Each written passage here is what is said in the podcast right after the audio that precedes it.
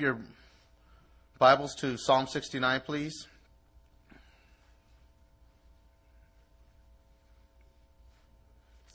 All right, Psalm 69.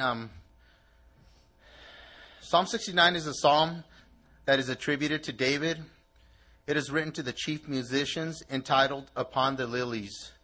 This psalm is also considered to be a psalm of suffering. In reading this psalm, we are going to see David writing about himself, his trials, and his condition.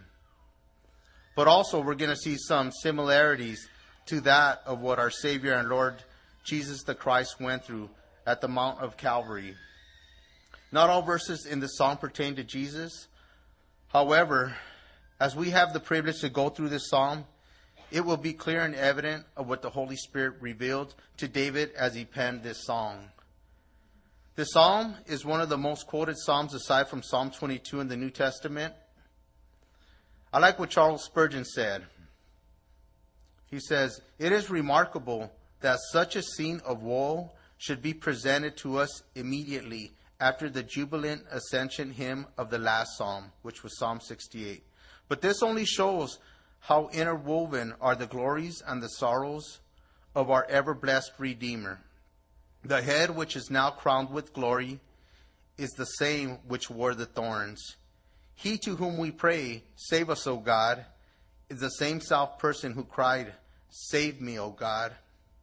I pray tonight, as we near Passover, the death and the resurrection of Jesus, that we as Christians, we will never forget that. We will never forget what happened on the cross, the pain and the shame that he endured for us so we can be free. Romans 5:8 says, "But God demonstrated his love. As we were sinners, he still died for us." You know, that's what he did. And as I read this psalm, that's what just kept coming to my mind. You know, I am a sinner, but, you know, Christ died. And there's no denying that. Not at all. This psalm is broken up into three parts. Verses 1 through 12, we see his condition. Verses 13 through 18, we hear his cry. And verses 19 through 36, we see his confidence. Now, let's start off by reading verses 1 through 12. And it says right here, "Save me, O God, for the waters have come up to my neck. I sink in deep mire where there is no standing. I have come into deep waters where the floods overflow me. I am weary with my crying. My throat is dry. My eyes fail while I wait for my God. Those who hate me without a cause are more than the hairs of my head. They are mighty who would destroy me, being my enemies wrongfully. Though I have stolen nothing, I still must restore it. O God, you know my foolishness, and my sins are not hidden from you. Let not those who wait for you, O Lord God of hosts, be ashamed because of me.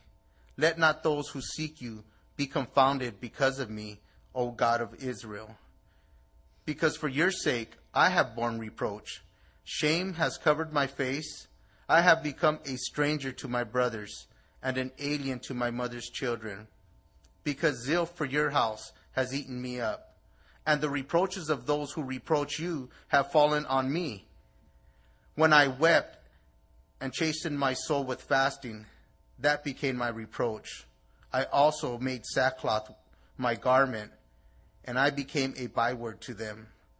Those who sit in the gate speak against me, and I am the song of the drunkards." You know, I really struggled in reading this psalm and how to go about teaching about it, you know, but I figured what perfect timing. You know, we have the Passover's coming, you know, the death and resurrection of Jesus, you know, and I just thought like, man, Lord, you know, this is perfect timing for it. So today we're going to read the psalm, and this is considered a messianic psalm. And we're going to see just how Jesus is all over this psalm right here.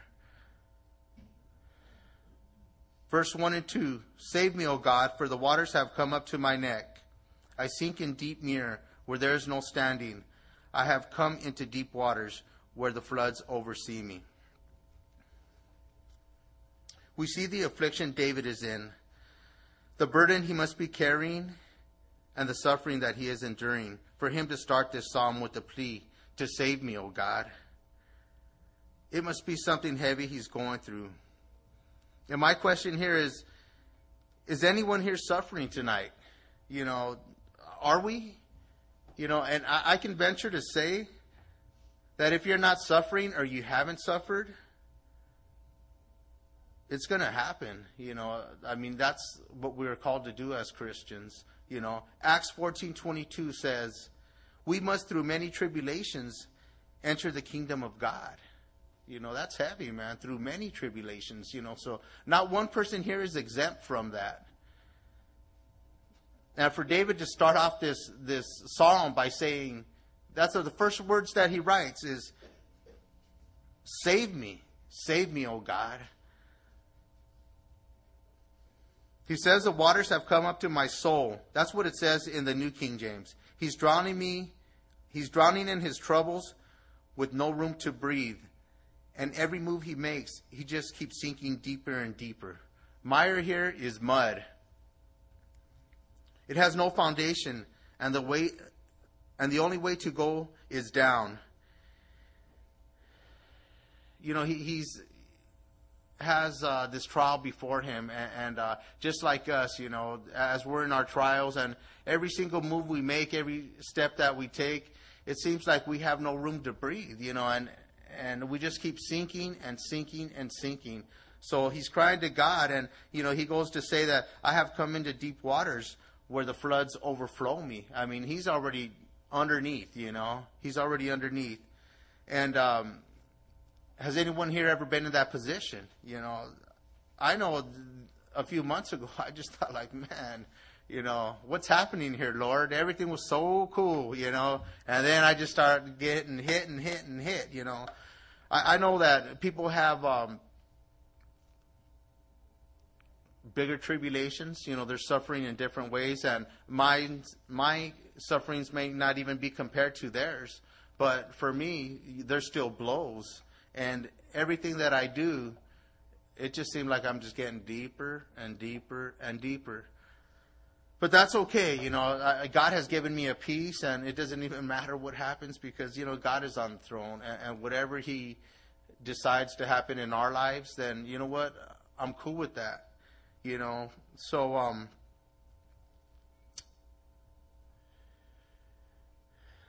it says right here, have you ever been in this position where it seems that there is no light at the end of the tunnel, where all your troubles and your trials have consumed you to the point that you're drowning? The water of affliction, those bitter waters have come unto your soul. They don't only threaten your life, but disquiet your mind.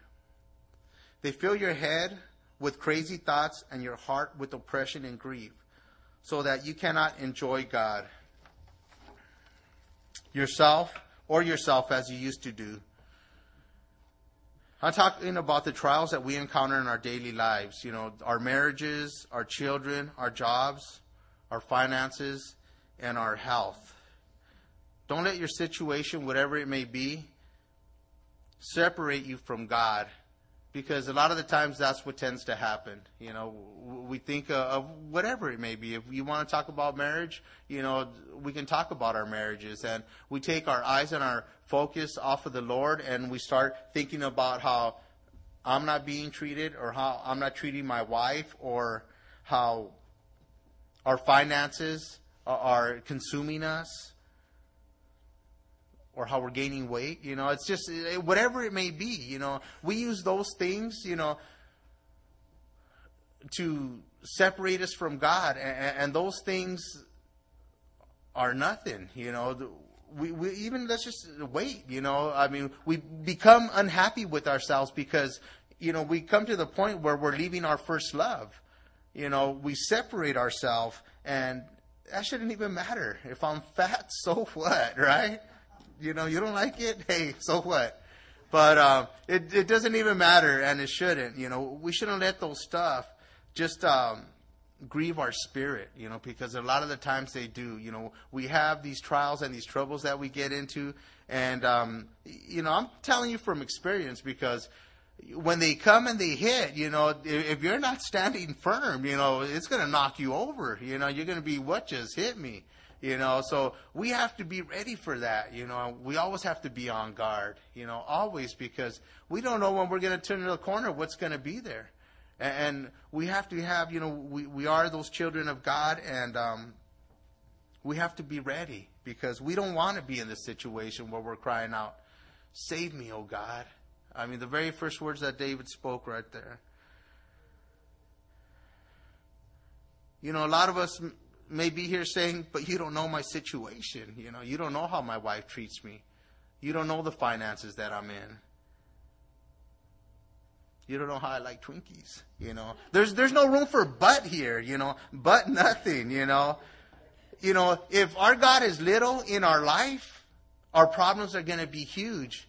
But if God is huge in our life, our problems are going to be little. Amen. We shall bear up under our troubles if we can. We should withstand them and keep them from entering our hearts. But when they put us out of the possession of our own souls, where, man, we don't have nothing but ourselves, where we've walked away from God, where even if it's just for the day, where you're just so consumed, our case is bad, because we always have to remember that God, that Jesus, that they came, they're there for us, man. They're ready to hear us, So we can never get to that point. Unfortunately, it happens, But remember, I mean, the Word is there for us, for our edification. Jesus, he don't sleep, He always wants us to pray to Him. So what do we need to do when our spirit is wounded? Well, it's obvious that we need to stay focused on Jesus, right? Isaiah 26:33 says that you will keep him in perfect peace whose mind is stayed on you because he trusts in you. And truly, we have to trust God. I mean, you may hear it over and over again. People send you texts, trust in the Lord, trust in the Lord, trust in the Lord, trust in the Lord. Let's not take that lightly, I mean, they're texting you for a reason, Let's trust in the Lord.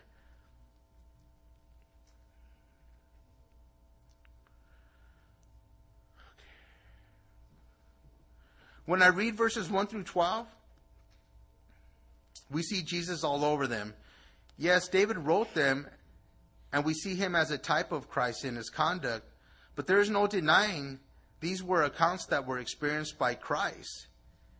He himself spoke of his approaching passion as a baptism, and we can find that in Luke 12:50.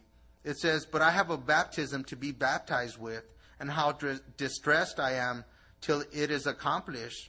And this right here refers to his baptism to the point of death on Calvary. He was under tremendous constraint to go to the cross to accomplish redemption for lost mankind. The shame, suffering, and death were the Father's will for him, and he was anxious to obey. I have come into deep waters where the floods overflow me. There's no denying he was afraid in the situation that he was in. And that's okay. It's okay to be afraid. But we have to trust in God to deliver us. Psalm 69:3, I am weary with my crying. My throat is dry. My eyes fail while I wait for my God. He was weary from crying. In the Gospel of Luke, we see Jesus in the Garden of Gethsemane. Right here in Luke chapter 22, and I wanted to read this because I just feel it just emphasizes the whole point here. Verses 39 through 44 says, coming out, he went to the Mount of Olives, as he was accustomed, and his disciples also followed him. When he came to the place, he said to them, pray that you may not enter into temptation. And he was withdrawn from them at about a stone's throw. And he knelt down and prayed, saying, Father, if it is your will, take this cup away from me. Nevertheless, not my will, but yours be done. Then an angel appeared to him from heaven, strengthening him. And being in agony, he prayed more earnestly. Then his sweat became like drops of blood falling down to the ground. That's pretty heavy, I mean, for him to be sweating blood like that, you know. And, you know, you figure all this, you know, took place right about this time.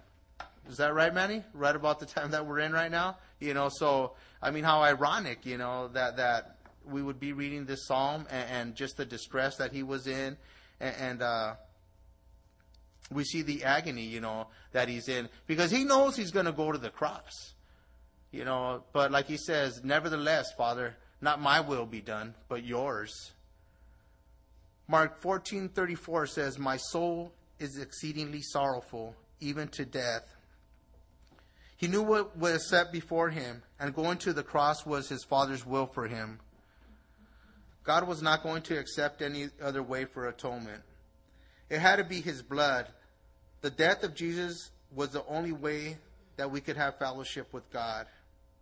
It had to be a sinless life, a spotless lamb that would bear our punishment. That was the only way he would redeem us. There wasn't going to be any other way. And Romans 3:23 says, for all have sinned and fall short of the glory of God, being justified freely by his grace through the redemption that is in Christ Jesus. Excuse me.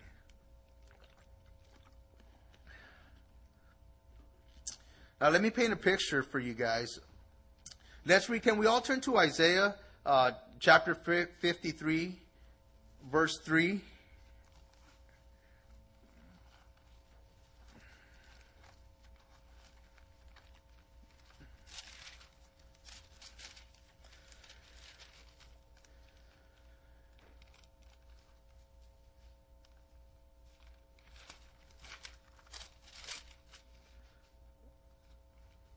Verses 3 through 5.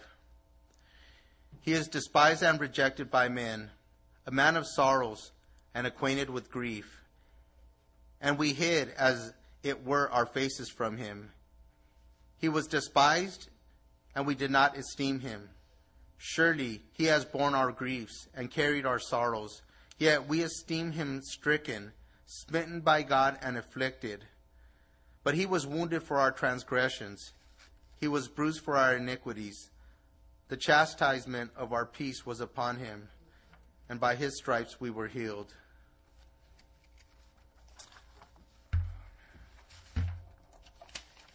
We see Jesus hanging on a cross. He's right there. Nails pierced through his hands, his wrist, one through his feet. He's thirsty.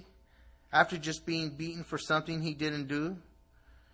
His throat is dry after bearing up his cross up to the hill on Mount Calvary, beaten beyond recognition, and his eyes fail him.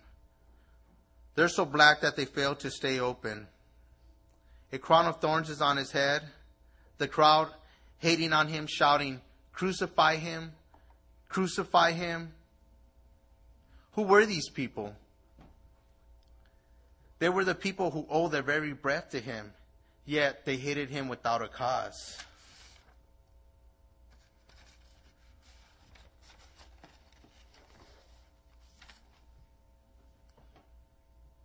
John 15:25 says, but this happened that the word might be fulfilled, which is written in their law.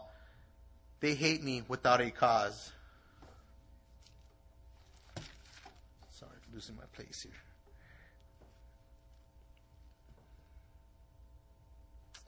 Sixty-nine:4 says, though I have stolen nothing, I still must restore it. Through man's sin, God was robbed of service, worship, obedience, and glory. And we were robbed of life, peace, and fellowship with God. In a real sense, Christ came to restore what he did not steal. And he came to pay a debt that we could not pay.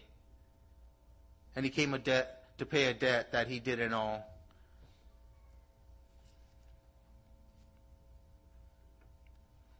Verse 5, O God, you know my foolishness, and my sins are not hidden from you. You know, when I read that verse, I'm like thinking, like, you know, Jesus didn't sin, you know.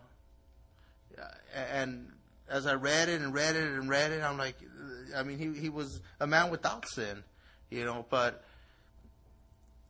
he bore our sins, you know, and they were placed upon him, you know. And we must understand this verse as referring to our sins, which Jesus voluntarily took upon him. He had no wrongs, but he took our sins and our sorrow and made them his very own. It was that wonderful grace that he would identify himself so closely with us that he could speak of our sins as his. Hebrews 4 verse 15 says, "For we do not have a high priest who cannot sympathize with our weaknesses, but in all points was tempted as we were, yet without sin." I mean, how amazing is that? That everything that I committed, everything that I still do, that he took upon himself, you know. And it's a shame that every time I sin, I continue to put him on that cross. And it's nothing that we should take lightly. We should abhor sin. We should hate it. It shouldn't have any place in our lives. I mean, not even coarse joking, you know, the programs that we watch, you know.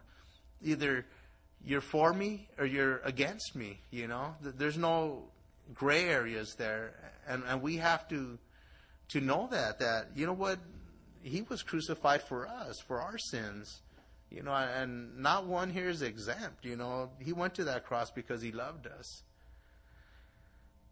So when I read that, you know, I just kept over and over just like, man, Lord, you know, am I taking my walk with you too lightly? You know, am I just being that average Christian that isn't impacting the world, not even the world, my family? You know, am I impacting? Do I have an impact in my family?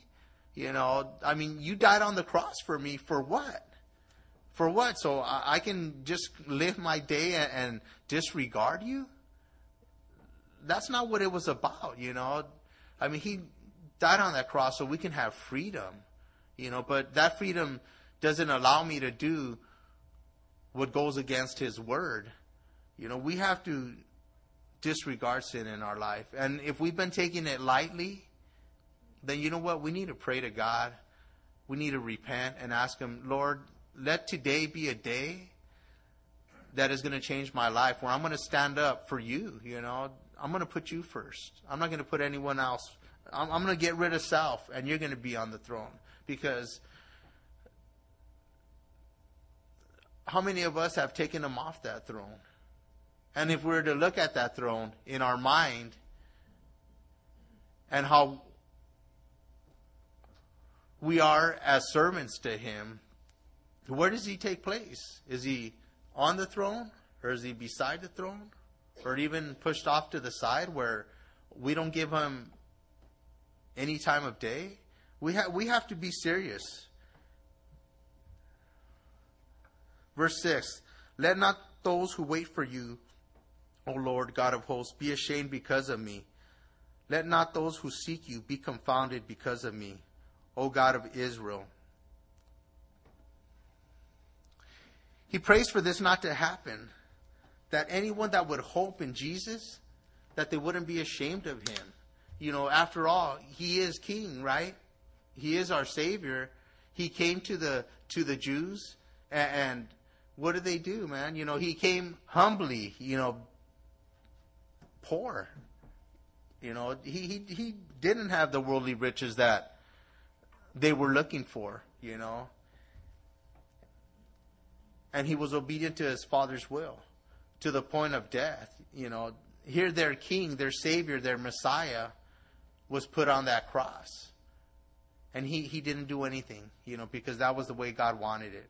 He was there to endure it, to take the shame, to be spit on, to have his beard pulled out, you know. And he's saying, you know what, don't let these people be ashamed because of me. You know, that was just the way it had to be. And we know that, you know what, God is all powerful, right?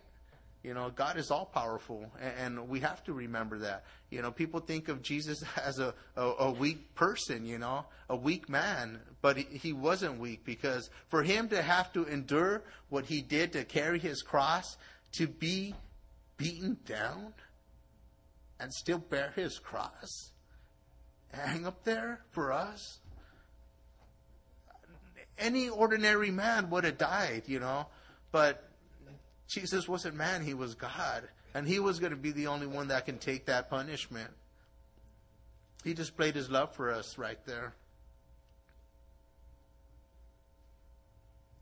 Verses 7 and 8. Because for your sake I have borne reproach. Shame has covered my face. I have become a stranger to my brothers and an alien to my mother's children.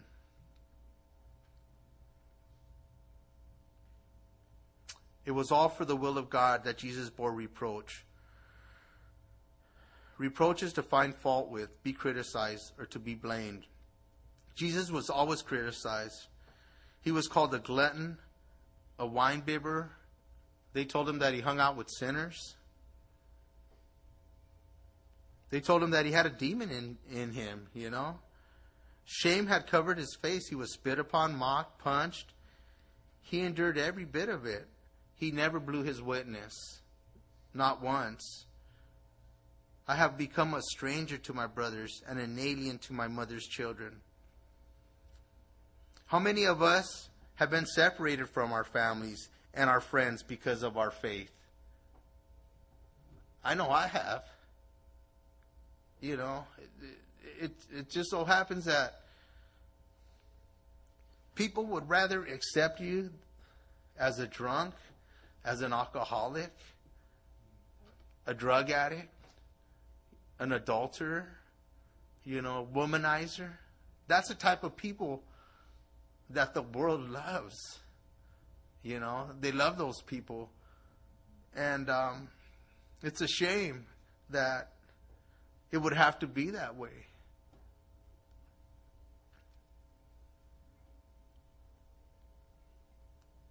But you know what, Jesus, it says right here, in Luke 12:51-53, it says, "You suppose that I came to give peace on earth? I tell you, not at all, but rather division." You know, so he didn't come to give that peace that first time. He came to proclaim his name, his message, and it causes division. You know, it's a shame that it's that way. You know, it says that the Father will be divided against the Son, and the Son against the Father, mother against the daughter, and daughter against the mother-in-law. That's a shame, but that's just the way it is, you know. For me, I wish that I can go and hang out with everyone that I grew up with, because I love them dearly.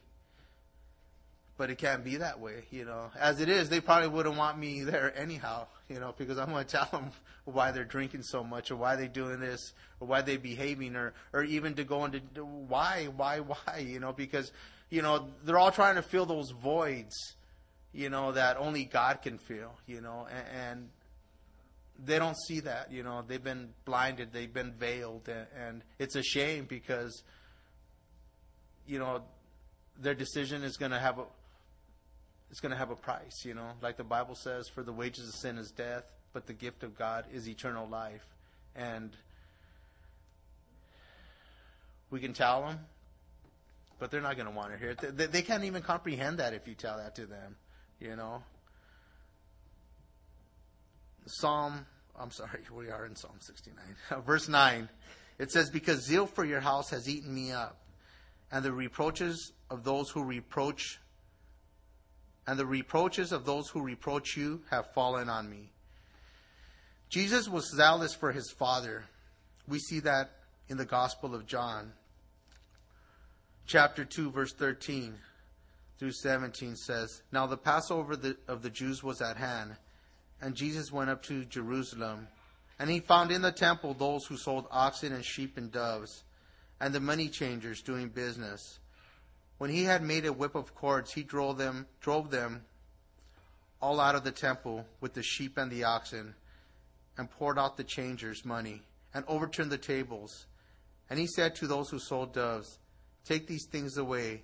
Do not make my Father's house a house of merchandise. Then his disciples remembered, as it was written, Zeal for your house has eaten me up. Are we zealous for God? Do we have that type of zeal for him? Where, we see something wrong. I would venture to say that most of us would just, turn around and, like, hey, you know what? That's none of my business, I mean, is that you? Do you guys do that? I mean, do you think, like, in the service this morning that we should be, these guys went out, that we should be bold to tell them, you know what? If you think that your God is going to take you to heaven, you're wrong, I mean, we should have that zeal, shouldn't we? I mean, all we have to do is ask for it, the Bible says that we should come boldly, and let the Spirit do the rest, I mean, you confront it and the Spirit is going to show up, it's always there. It's never late. It's awesome to see when somebody's on fire for the Lord. There's no denying that, And I think just time after time, I would have to say right here, I mean, most of you guys are seasoned Christians right here, And I pray that that fire would continue to burn and burn and burn till your clothes is burned off, whatever, man. I mean, that you're just on fire. You're hot, I mean, we're getting older. We're getting mature, Stop drinking that milk. Start eating that meat. We should be more on fire now than we were when we first came to the Lord. Yeah, the Lord forgave me of all my sins. That burden is lifted. But now you're getting spoon-fed the Word every single week, week after week, Thursday, Sundays, Sunday nights, all the time, Wednesday nights. I mean, there's always something going on. K-Wave, the radio, all that stuff. I mean, we're getting fed the Word, and we should be growing, We should really, really just be like, Lord, man, you are coming. It should be ever so present that, my life, my thoughts, everything is focused on you, Lord. Let this world not have dominion over me, because we have dominion over it. Because you know what? The Bible says that greater is he that is in you than he that is in the world. Now, who do you have inside you? Are we being defeated is what I'm asking. Let's not be defeated. Let's continue to trust in God, to be zealous for him. There's no denying what he did. There's no denying his word. We have to just continue to come to him. Being zealous. I remember people used to tell me, you're zealous, you're zealous. And I ask myself now, am I zealous, Lord? Is that going away? Am I too wrapped up in my job? Am I too wrapped up on my home? Did I lose that zeal? I don't want to hear that word, Ichabod, the Lord has departed. I want that pillar of fire to rest over my home, over my head. I want the Spirit of God to be with me always, But how am I going to get that? How do we get that? By abiding in the vine, right? I mean, we have to be at his feet. It has to be him because, you know what? I don't have it. I don't. And as long as I'm abiding in the vine, I'm going to bear fruit. There's no denying that. And that's what Jesus says, man. You abide in the vine, you're going to bear fruit.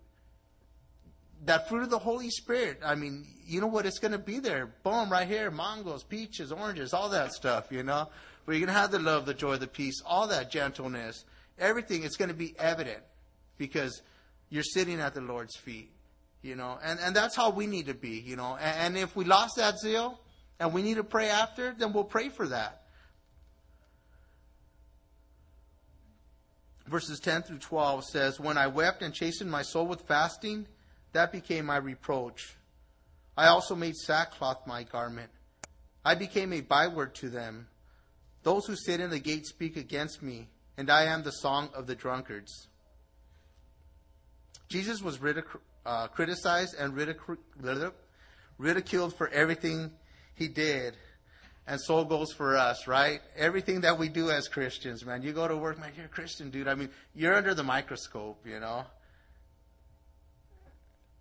And we have to just be careful. We really, really do, because we don't want to blow our witnesses. I know when at work, you know, I talk to different departments and I meet different people.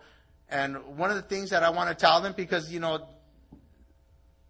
they should see by my conduct that I'm a believer, right? But for my own accountability, I want to say, hey, you know what? I'm a Christian, because I want them to know that I'm accountable to them, you know, not only to them, but to God as my witness to them, you know. I mean, we had this one kid come over our house, one of our kids' friends, and I'm not going to mention his name, but he comes to our church, and they were going to the beach.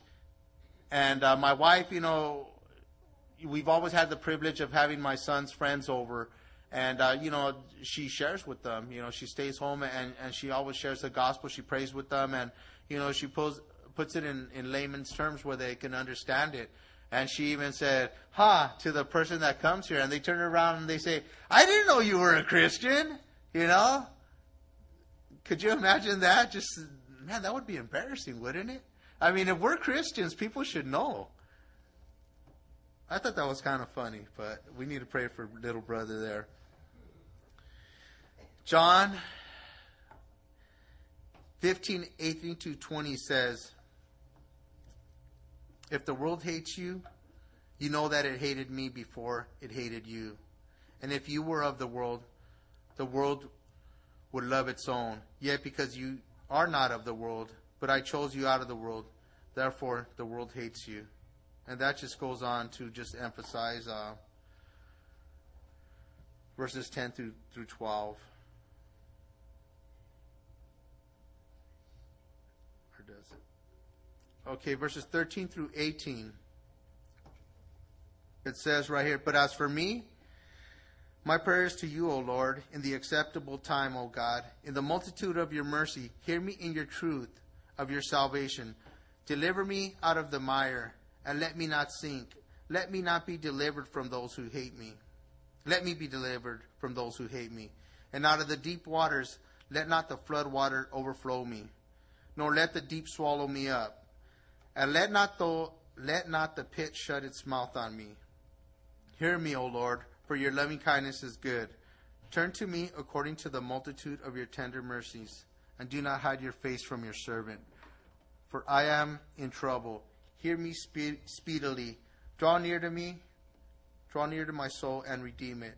Deliver me because of my enemies. But as for me, my prayer is to you." He turned to God for prayer. And that's the most natural thing for the godly to do in a time of distress. We should pray. You know, I mean, he was in his trial, and right here, he, you know, instead of complaining, he starts to pray.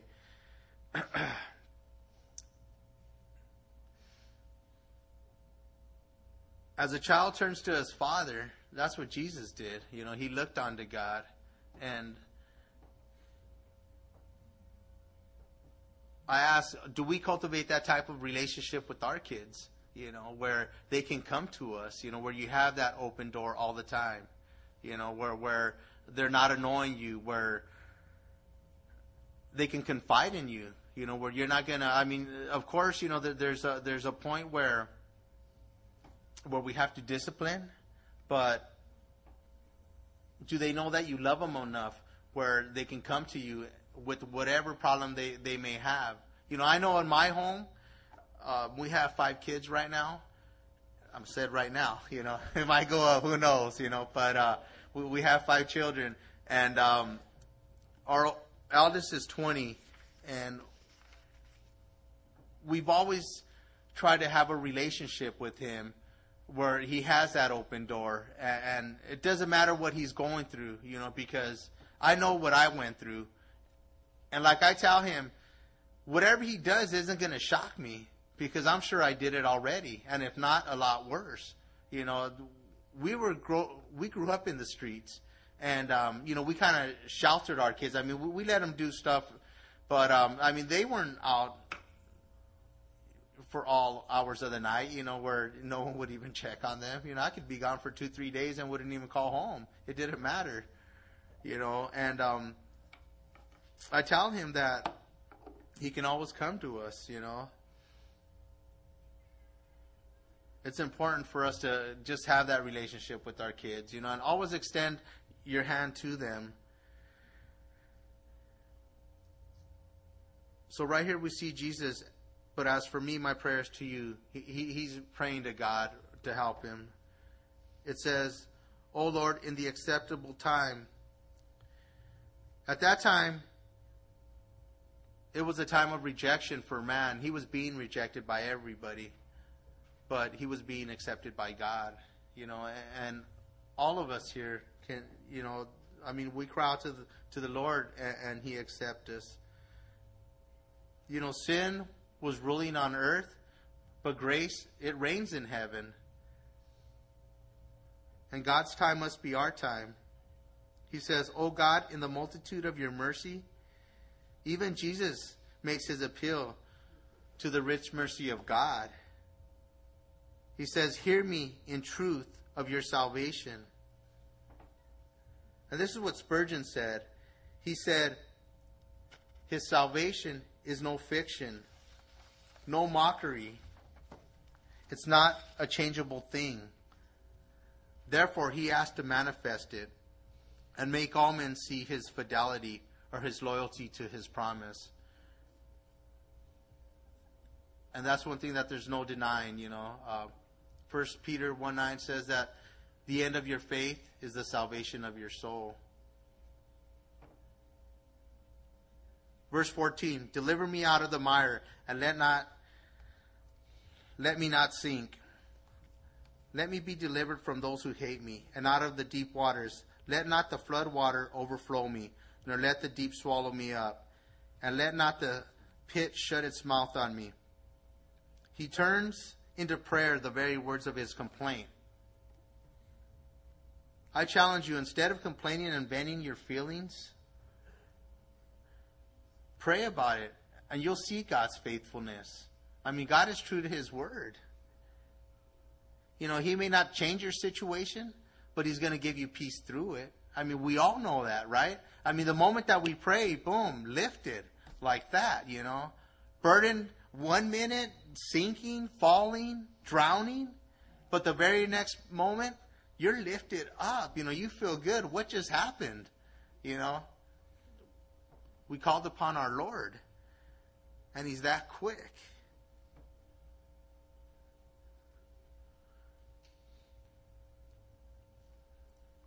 Verses 16-18, hear me, O Lord, for your loving kindness is good.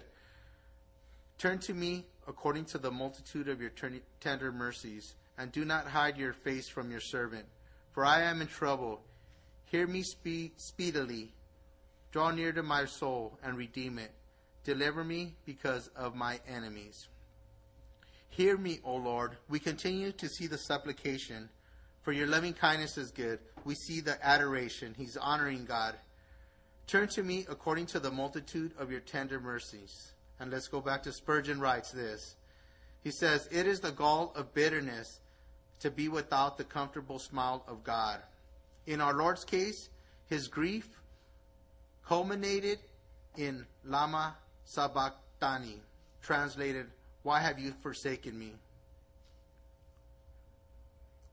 And his bitterest cry was that in which he mourned an absent God. You know, so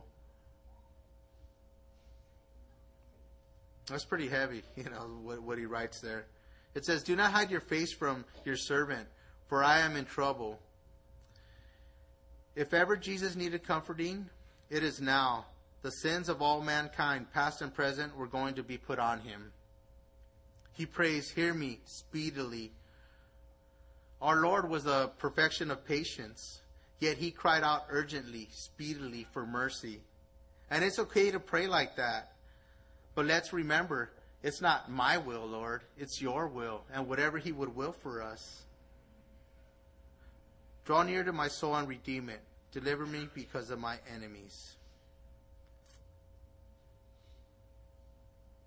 So I see this right here, and I go back to Jesus on that cross. I mean, just everything that he's going through. Hear me,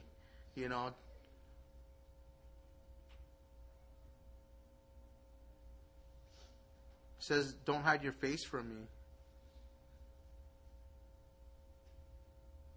Verses 19 through 20. You know my reproach, my shame, and my dishonor. My adversaries are all before you. Reproach has broken my heart, and I am full of heaviness. I looked for someone to take pity, but there was none, and for comforters, but I found none. Throughout Jesus' life, he bore reproach and dishonor. Could you imagine what would that have been like? To have people opposing you everywhere you went, scrutinizing your every move? It must have been tough being rejected. At one point, they were cheering for him, saying, Hosanna to the Son of David. Blessed is he who comes in the name of the Lord. Hosanna in the highest. It was his triumphal entry.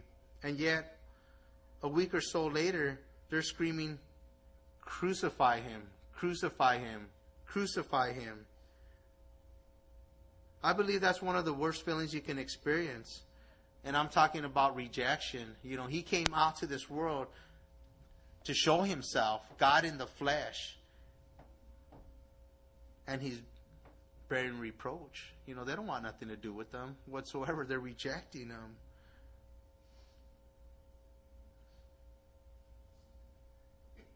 I mean, he faced rejection from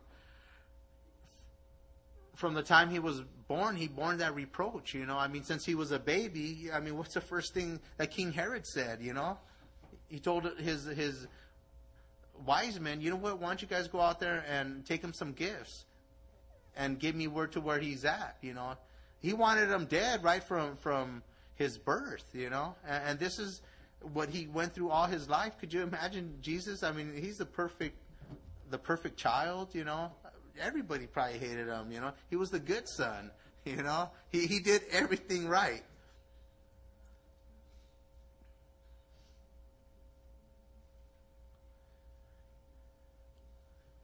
It says, reproach has broken my heart, and I am full of heaviness. I believe Jesus was reflecting on his life and was vexed by it. And let's not forget, Jesus was 100% God, but also 100% man. And he experienced all the emotions that we experience.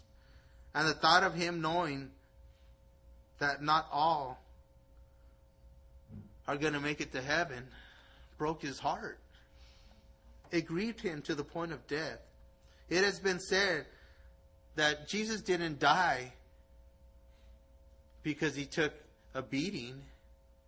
It has been said that he died of a ruptured heart, a broken heart. I don't know the medical term for it, but that's what people say, is that his heart had ruptured. Verse 21, they also gave me gall for my food, and for my thirst they gave me vinegar to drink. Here we see another prophecy fulfilled in Jesus, in Matthew 27, verse 34, and also in 48. Gall was a bitter and perhaps poisonous substance, which in small quantities might have acted as a sedative. Jesus would not take it because he must suffer as our substitute in full consciousness. The vinegar was sour wine. Has anybody drinking vinegar here? Anybody? I had some the other day. Little quick story. You have? Man, you're brave. I had this apple cider at the house, right? And you have to drink it with orange juice. And I didn't have any orange juice. So I said, I'm going to put in a little bit of water and take a swig of that. And we had just got off the treadmill, me and my wife. And I thought, I'm going to be healthy today, So I poured me some of that apple cider, that vinegar apple cider in my water, and I took a little drink, and I gagged for 5 minutes. Man, that stuff is horrible. Horrible, man. And I'm real dramatic when I throw up, man. I mean, everyone's going to hear, But, man, that, could you imagine he's up there and You know, that's what they gave him. They gave him gall and vinegar and all that stuff. Okay, the tone of this psalm abruptly changes from this point. And we're almost done, people. David and our Lord, for a while, part company. The spirit of the law breathes out imprecations or cursings, while the tender heart of Jesus offers prayers for his murderers. These verses, however, may be viewed as predictions. Verse 22, let their table become a snare before them, and their well-being a trap. Let their eyes be darkened, so they do not see, and make their loins shake continually. These verses apply particularly to the nation of Israel. The Apostle Paul used verses 22 and 23 to Israel in Romans chapter 11, verse 9 and 10. And it says that very thing right there.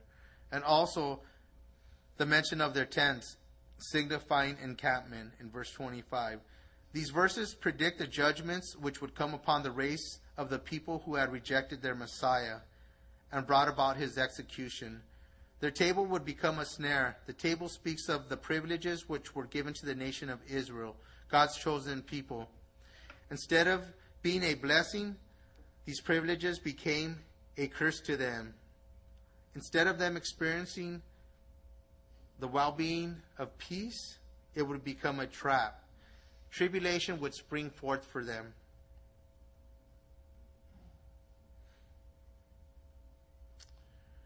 Verse 23, let their eyes be darkened so they do not see, and make their loins shake continually.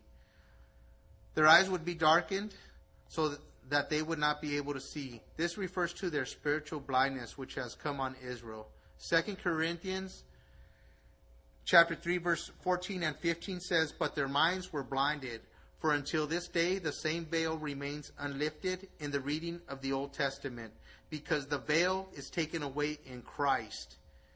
Because they rejected the light, they had been denied that light. You know, they were blind. And like we were talking earlier, you know, you tell your friends, you know, the scriptures, and it doesn't penetrate. They don't understand because they've been blinded. Verse 24, pour out your indignation upon them and let your wrathful anger take hold of them. We look back at history and how the Jewish people were tortured. We think about the concentration camps, the gas chambers. Millions and millions of people died. Yes, these were the actions brought on by wicked men, but you know what? God didn't stop them.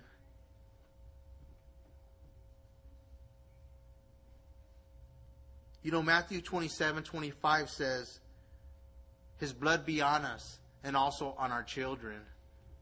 You know, and that's what they said, you know, when they were going to crucify him. Crucify him. You know, because Pontius Pilate said, you know what? I don't find any fault in him. None whatsoever. My hands are clean, you know. And these people said, you know what? We'll take that responsibility. Let his blood be on us and upon our children. Verse 25. Let their dwelling place be desolate. Let no one live in their tents. Here we are reminded of the Messiah's words in Matthew 23, verse 38. And he says, see, your house is left to you desolate. Verse 26, for they persecute the ones you have struck and talk of the grief of those you have wounded. I'm like, man, I really had a hard time with that one. So the New Living Translation says, to the one you have punished, that they add insult to injury. They add to the pain of those you have hurt. And I have no comment for that one. Verse 27 and 28. Add iniquity to their iniquity, and let them not come into your righteousness. Let them be blotted out of the book of the living, and not be written with the righteous. Looking at these verses, we think that they were pretty harsh. He says, add iniquity to their iniquity, and let them be blotted out of the book of life or the living. But yet, we should not forget that even after the crucifixion of God, the Spirit of God was still pleading with the nation of Israel to repent. All through the epistles, you hear the heartbeat of God as he yearns for the nation he loves so much. Even today, the gospel goes out to the Jewish people as well as to the rest of the world. And the only ones who ever have to suffer the judgments described here in verses 22 to 28 are those people who reject God's word. I mean, wrath is going to be poured out on them for rejecting him. And that should be our inspiration. I mean, if anything today, that we should take this right here and know that, you know what?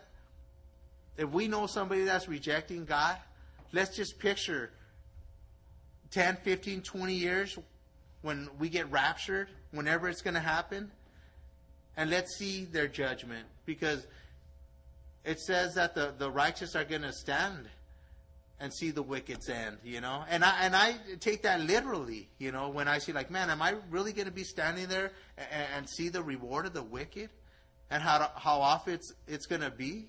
I mean, for my brother, for my friends, you know. If you tell somebody you love them, demonstrate it by bringing them to church, by sharing the gospel with them. You know, let those not just be words, you know, take action, because right here we see their end. You know, I mean, it's all over, you know, you're good, you're evil, you get blessed or you're cursed, you go to heaven or you go to hell, you know, and we should know that wrath is coming, not upon us, because you know what, we've been spared for that. You know, the Bible says that we haven't been appointed to wrath, but we know that if someone hasn't accepted the Lord, then you know what, our prayer should be for them, and our prayer box should be yay high, right? I mean, it should be stacked with prayers, you know? You know, I mean, the more the merrier. You know, we have a prayer team here, and you know, they're giving prayers every week, you know? And shame on me for not putting my prayers in there, because I have unsaved family. I have unsaved friends, you know?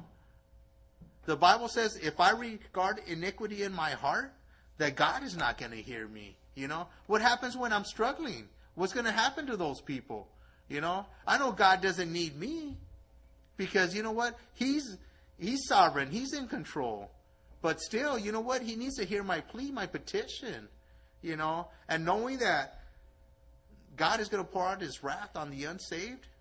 I mean, it should encourage us, you know, let's not take that lightly. You know, this isn't just a fairy tale book. This is fact, you know. It's fact, and we can't deny that. 5 more minutes. But I am poor and sorrowful. Let your salvation, O God, set me up on high. We see our Lord's final words here as he's on the cross. Luke 23:46 says, and when Jesus had cried out with a loud voice, he said, Father, into your hands I commit my spirit. Having said this, he breathed his last breath. He asked God for his salvation to set him on high. And that is exactly what happened. God raised him from the dead on the third day and set him as his own right hand, our Prince and our Savior. His suffering was over. I mean, he's in heaven now, you know, no more here on this miserable earth, you know, and praise God for that. You know, that's what awaits us, you know. I mean, that's our life, you know. We're going to be saved, and when we're in heaven, like they say, no more wars, no more tears. You know, like Manny says, we're going to be a little bit taller, a little bit thinner, whatever it may be. We're going to be happy. And those people that got left behind, you're not even going to think about them anymore. You know, you're not going to mourn for them, because it's going to be too late then. You know, it's going to be too late, because when we're in heaven, it's over, man. You know, we're going to be rejoicing. You know, the Bible says that there's no more tears there. You're not going to be crying for your lost ones. I mean, right now is the time to mourn for them while we're still with them, you know, and plead for them and cry and intercede for them. Verses 30 through 33, I will praise you. I will praise the name of God with a song, and I will magnify him with thanksgiving. This also shall please the Lord better than an ox or a bull, which has horns and hooves. The humble shall see this and be glad. And you who seek God, your hearts shall live. For the Lord hears the poor and does not despise his prisoners. How awesome is it going to be when our hope becomes a reality, the end of our faith becoming the salvation of our souls. We're going to be in the presence of our Lord and Savior, giving Him praise rather than sacrifice. This will please Him. The humble shall see this and be glad. And you who seek God, your hearts shall live. That's awesome right there. You know, you that seek God, your heart shall live. You know, 1 Peter 5:5 says, God resists the proud, but He gives grace to the humble.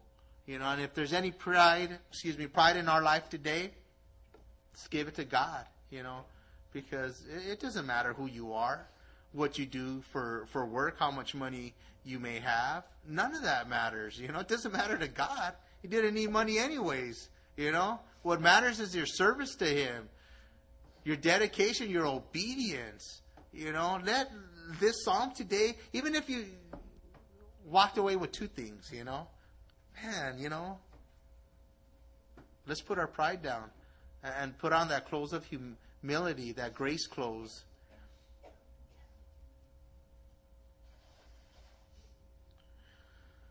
Okay, what about the nation of Israel? These last three verses predict a bright tomorrow. Though set aside temporarily, Israel will be restored to its place.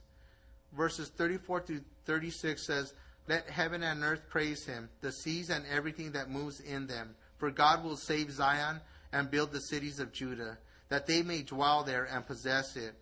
Also the descendants of His servants shall inherit it, and those who love His name shall dwell in it. And I'm not even going to pretend I know what they're talking about. But this is in short, this looks forward to the millennium when the Lord will reign as Messiah, King and Israel. The Lord Jesus will reign as Messiah, King, and Israel will dwell securely in the land. Amen. So that concludes today's psalm. I pray that you guys would heed these words today, even this message, you know. I know God is sovereign. I know He really spoke to my heart, and what a privilege it is to have studied this psalm tonight. And I would only encourage you guys, man, march on, man. March on, you know. It's like this, man. God's mercies are not only renewed.